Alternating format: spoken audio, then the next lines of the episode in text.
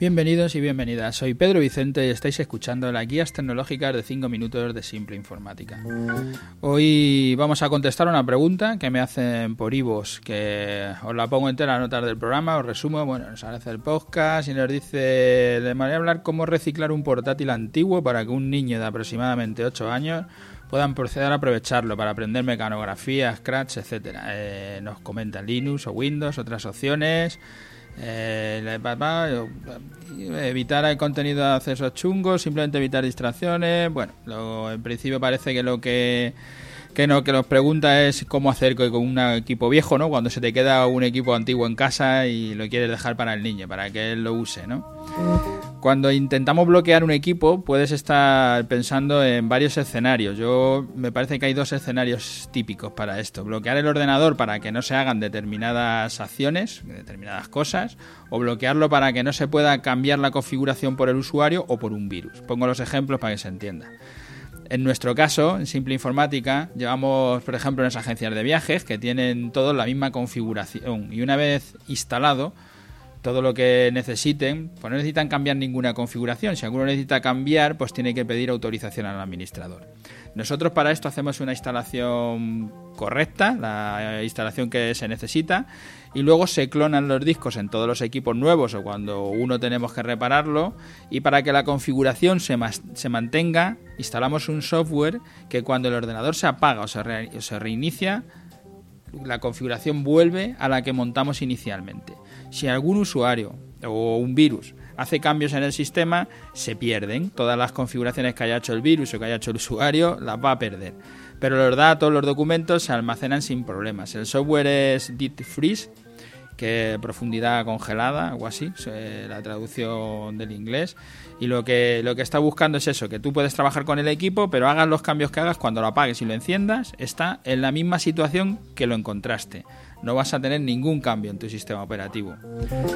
No sé si es esto exactamente lo que estaba buscando o el otro escenario, que es cuando quieres que los usuarios configuren sus máquinas como quieran, por ser todas distintas, pero no quieres que salgan por determinadas páginas web o evitarle problemas de, ataques externos. En simple informática para esto eh, lo que recomendamos es poner un firewall externo y que además haga la gestión de la seguridad perimetral y lo puedes contratar en nuestro caso como un servicio y te lo revisamos, por si tienes ataques externos, pues tomar las, las medidas pertinentes. Y para bloquear los sitios web o servicios que no te interese que usen los usuarios, puedes utilizar este, este gestor de seguridad perimetral, además de tener el control de toda la actividad que se hace en la red por usuario o por servicio, si es el correo electrónico, que, que cuánta cantidad de megas se bajan, si es la navegación web, las descargas, lo que sea.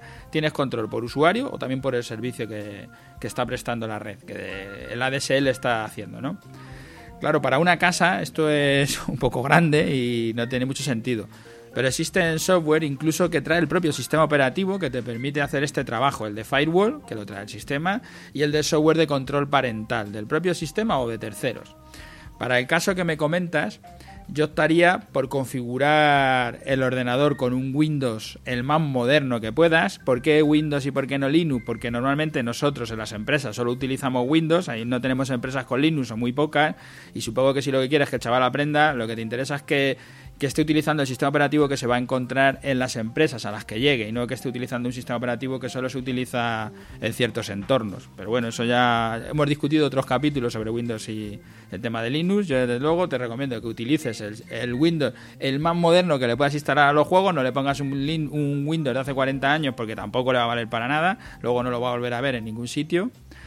Que le instales los juegos o los programas o lo que quieras y si quieres que no sé si por lo que dices que no quieres que salga a internet, no sé si es por miedo a que a no poder controlarlo, pero si quieres que le instales un navegador y que le hagas a ese navegador una configuración de control parental para que pueda visitar, no sé, a lo mejor en YouTube o yo que sé, o lo que tú decidas. No, esto no, porque no quiero que me moleste. Vale, lo, lo que tú decidas, instalas el navegador, le haces el control parental para controlar a dónde va a ir en internet y una vez puesto todo esto a tu gusto, le instalas el Deep Fridge y lo dejas congelado. A partir de ese momento el niño puede jugar sin problemas, instalar lo que quiera. Cuando reinicie el equipo, todo estará tal y como tú lo dejaste. Los problemas son cero problemas, con lo que así te quitas que el, eh, el niño pueda tener un problema con un virus o que él haga alguna instalación que a ti no te interesa.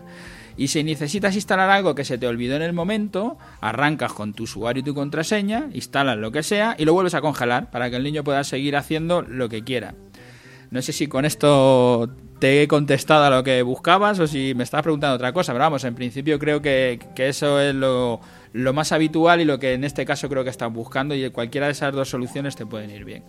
Gracias a todos los que nos escucháis a diario por estar ahí, gracias a los que pasáis por las plataformas, por iTunes, por Ivos Igual que esta nos llega esta pregunta a través de Ivo, pues como siempre os digo, podéis pasaros por nuestra página web, por simpleinformática.es, y allí tenéis nuestro formulario de contacto. A cualquier pregunta que nos hagáis, pues os contestaremos a través de un podcast o os contestaremos por correo. Gracias y hasta el martes que viene.